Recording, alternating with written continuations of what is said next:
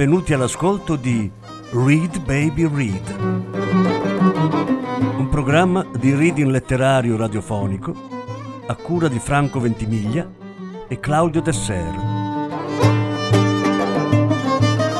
Voce Franco Ventimiglia. Regia Claudio Desser.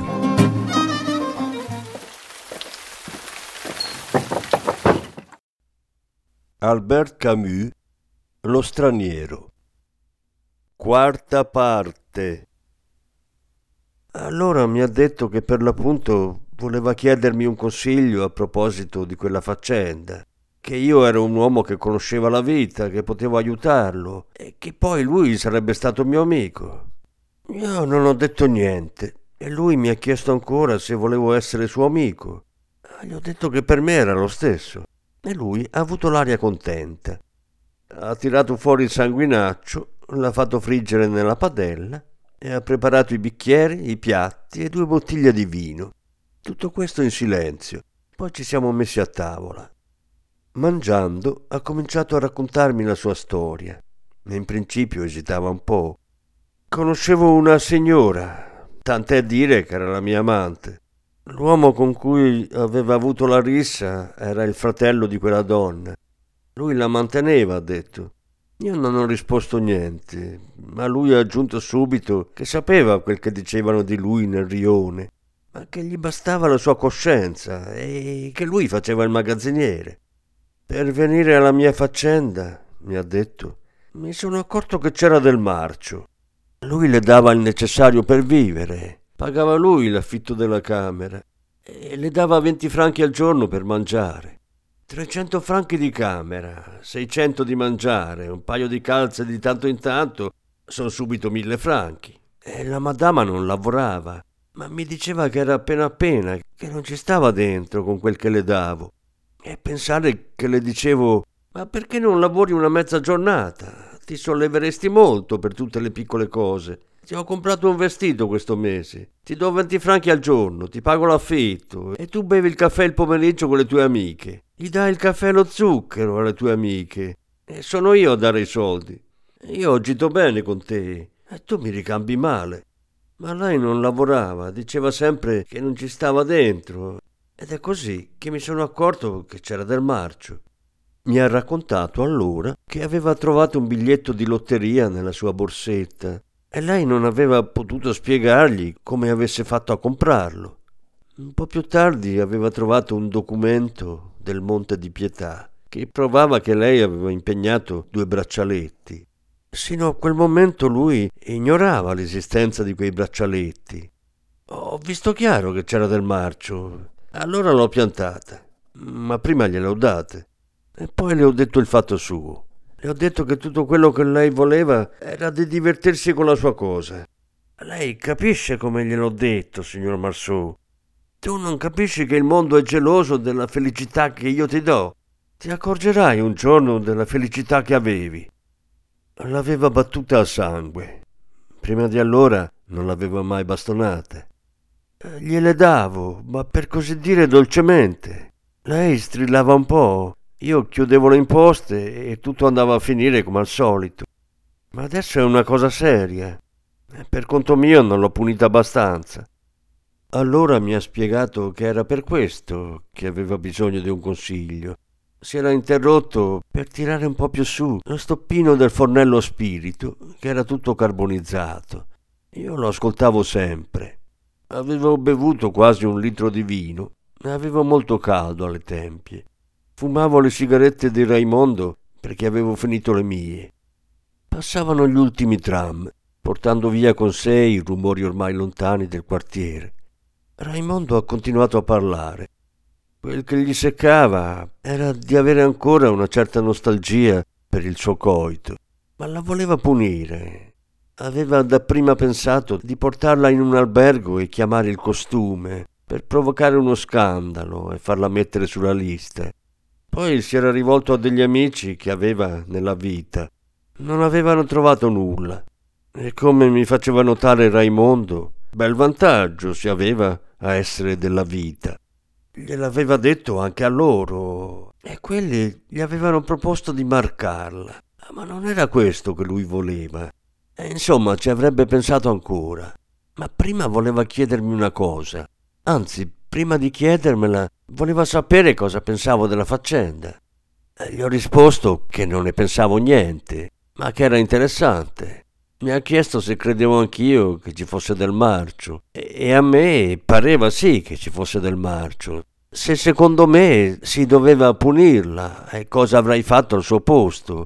E io gli ho detto che non si può mai dire, ma che capivo bene che lui volesse punirla. Ho bevuto ancora un po' di vino. Lui ha acceso una sigaretta e mi ha detto qual era la sua idea. Voleva scriverle una lettera in cui ci fossero delle pedate e allo stesso tempo delle cose per farle venire rimorso. Poi, quando la ragazza fosse venuta, sarebbe andato a letto con lei e proprio al momento di finire le avrebbe sputato in faccia e l'avrebbe buttata fuori. Ho trovato che effettivamente a questo modo sarebbe stata punita. Ma Raimondo mi ha detto che non si sentiva capace di fare la lettera che ci voleva e aveva pensato a me per buttarla giù. Siccome io non dicevo niente, mi ha chiesto se mi seccava di farlo subito e io gli ho risposto di no. Allora si è alzato, dopo aver bevuto un bicchiere di vino, ha messo da parte i piatti e quel po' di sanguinaccio freddo che avevamo lasciato lì. Ha asciugato con molta cura la tela cerata del tavolo. Ha tirato fuori dal cassetto del comodino un foglio di carta quadrettata, una busta gialla una piccola penna di legno rosso e un calamaio quadrato con dell'inchiostro viola. Quando mi ha detto il nome della donna, ho visto che era un'araba. Ho scritto la lettera. L'ho fatta un po' come mi veniva, ma ho cercato di accontentare Raimondo perché non avevo alcuna voglia di non accontentarlo. Poi gli ho letto la lettera a voce alta. Mi ha ascoltato fumando e crollando il capo, poi mi ha chiesto di rileggerla. È stato tutto contento. Mi ha detto non sapevo bene che tu conoscevi la vita.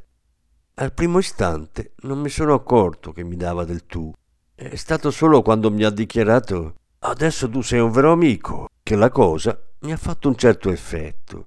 Ha ripetuto la frase e io ho detto sì, per me tant'era di essere suo amico e lui sembrava che ci tenesse davvero. Ha chiuso la lettera e abbiamo finito il vino. Poi siamo rimasti un momento a fumare senza dir nulla. Fuori era tutto calmo e abbiamo udito il fruscio di una macchina che passava. Ho detto è tardi. Anche Raimondo lo pensava. Ha osservato che il tempo passa presto e in un certo senso ero d'accordo con lui. Avevo sonno, ma mi seccava di alzarmi. Dovevo avere l'aria stanca perché Raimondo mi ha detto che non bisogna lasciarsi andare. Lì per lì non ho capito cosa volesse dire. Poi lui mi ha spiegato che aveva saputo della morte della mamma, ma che era una cosa che doveva succedere prima o poi. Quella era anche la mia opinione. Mi sono alzato. Raimondo mi ha stretto la mano molto forte e mi ha detto che fra uomini ci si capisce sempre. Uscendo, ho richiuso la porta e sono rimasto un momento sul pianerottolo al buio. La casa era calma e dal profondo della tromba delle scale veniva un soffio umido e oscuro.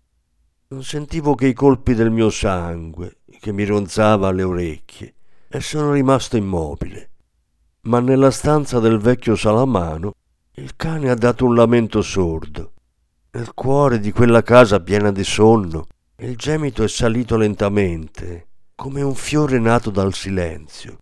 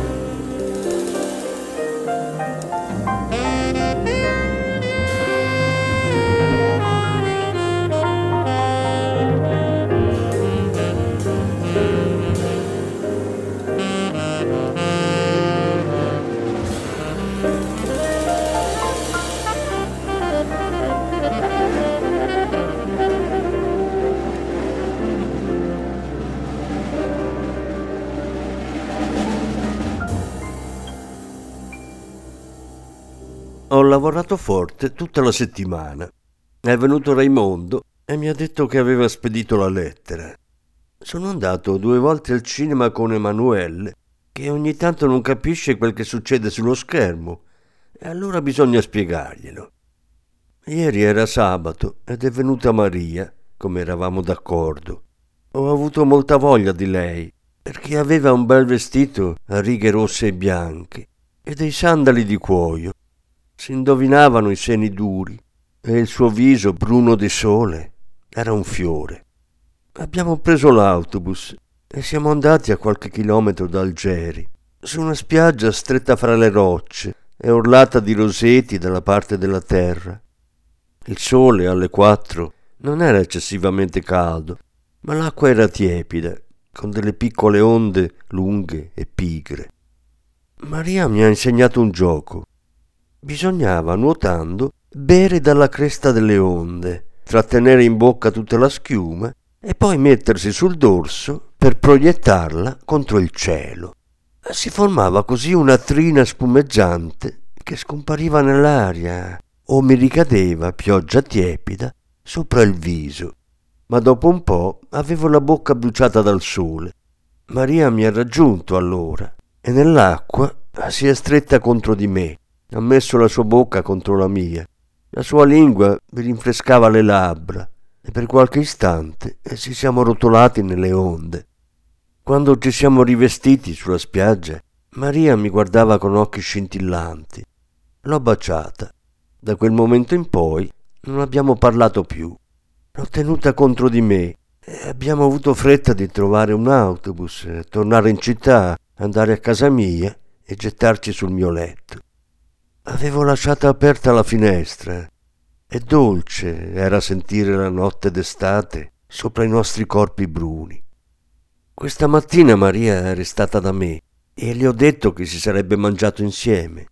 Sono andato giù a comprare la carne.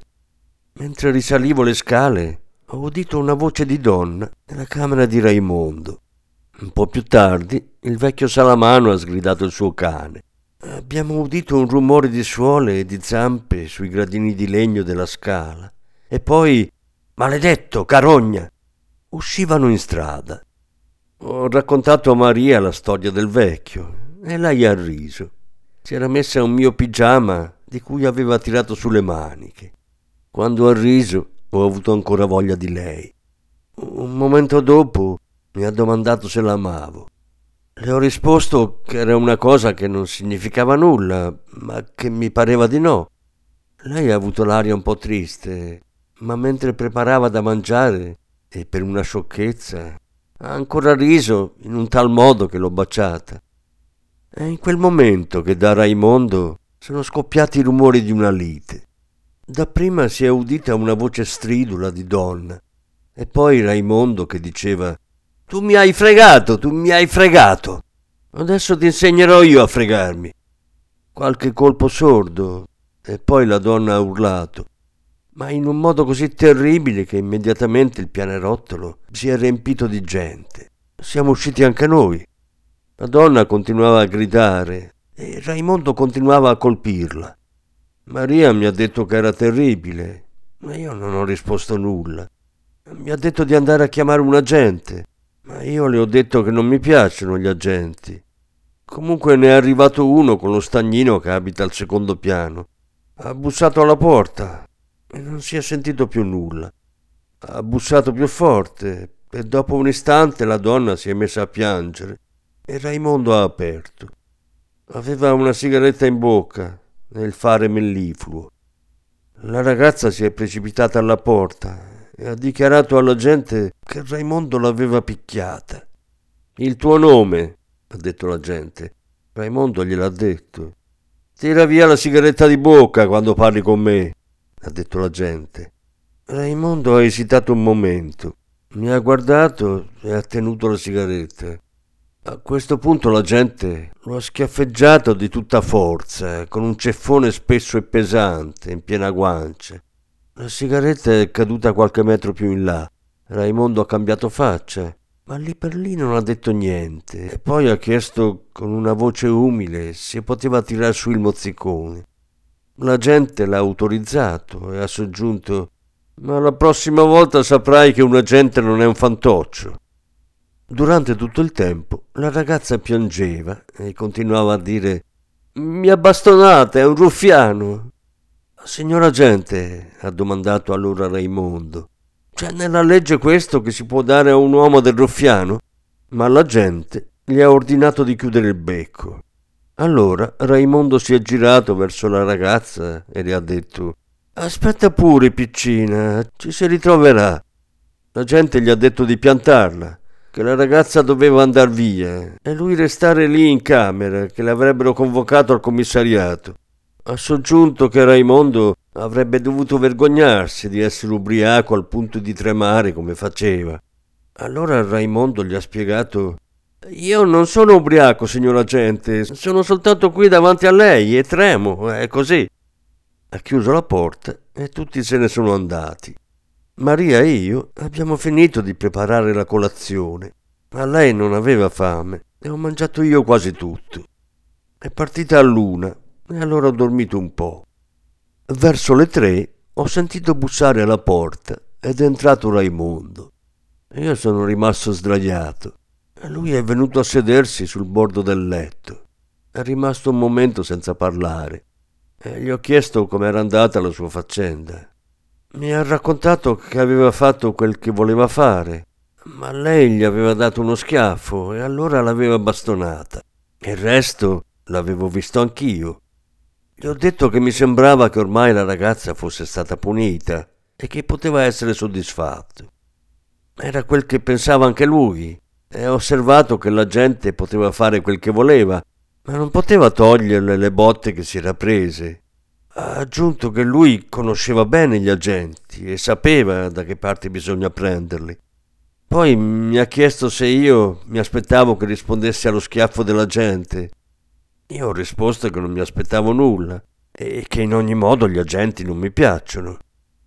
Raimondo ha avuto l'aria contenta. Mi ha chiesto se volevo andare fuori con lui. Mi sono alzato e ho cominciato a pettinarmi.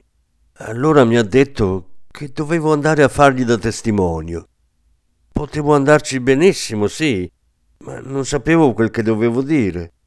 Secondo Raimondo bastava dichiarare che la ragazza lo aveva tradito. Ho accettato di fargli da testimonio. Siamo usciti e Raimondo mi ha offerto un cognac. Poi ha voluto che facessimo una partita a biliardo e io ho perso, ma per poco. Dopo lui voleva andare al bordello, ma io gli ho detto di no perché non ne avevo voglia.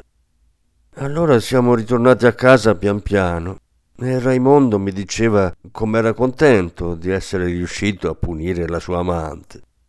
Io trovavo che lui era molto caro con me e ho pensato che quello era un buon momento.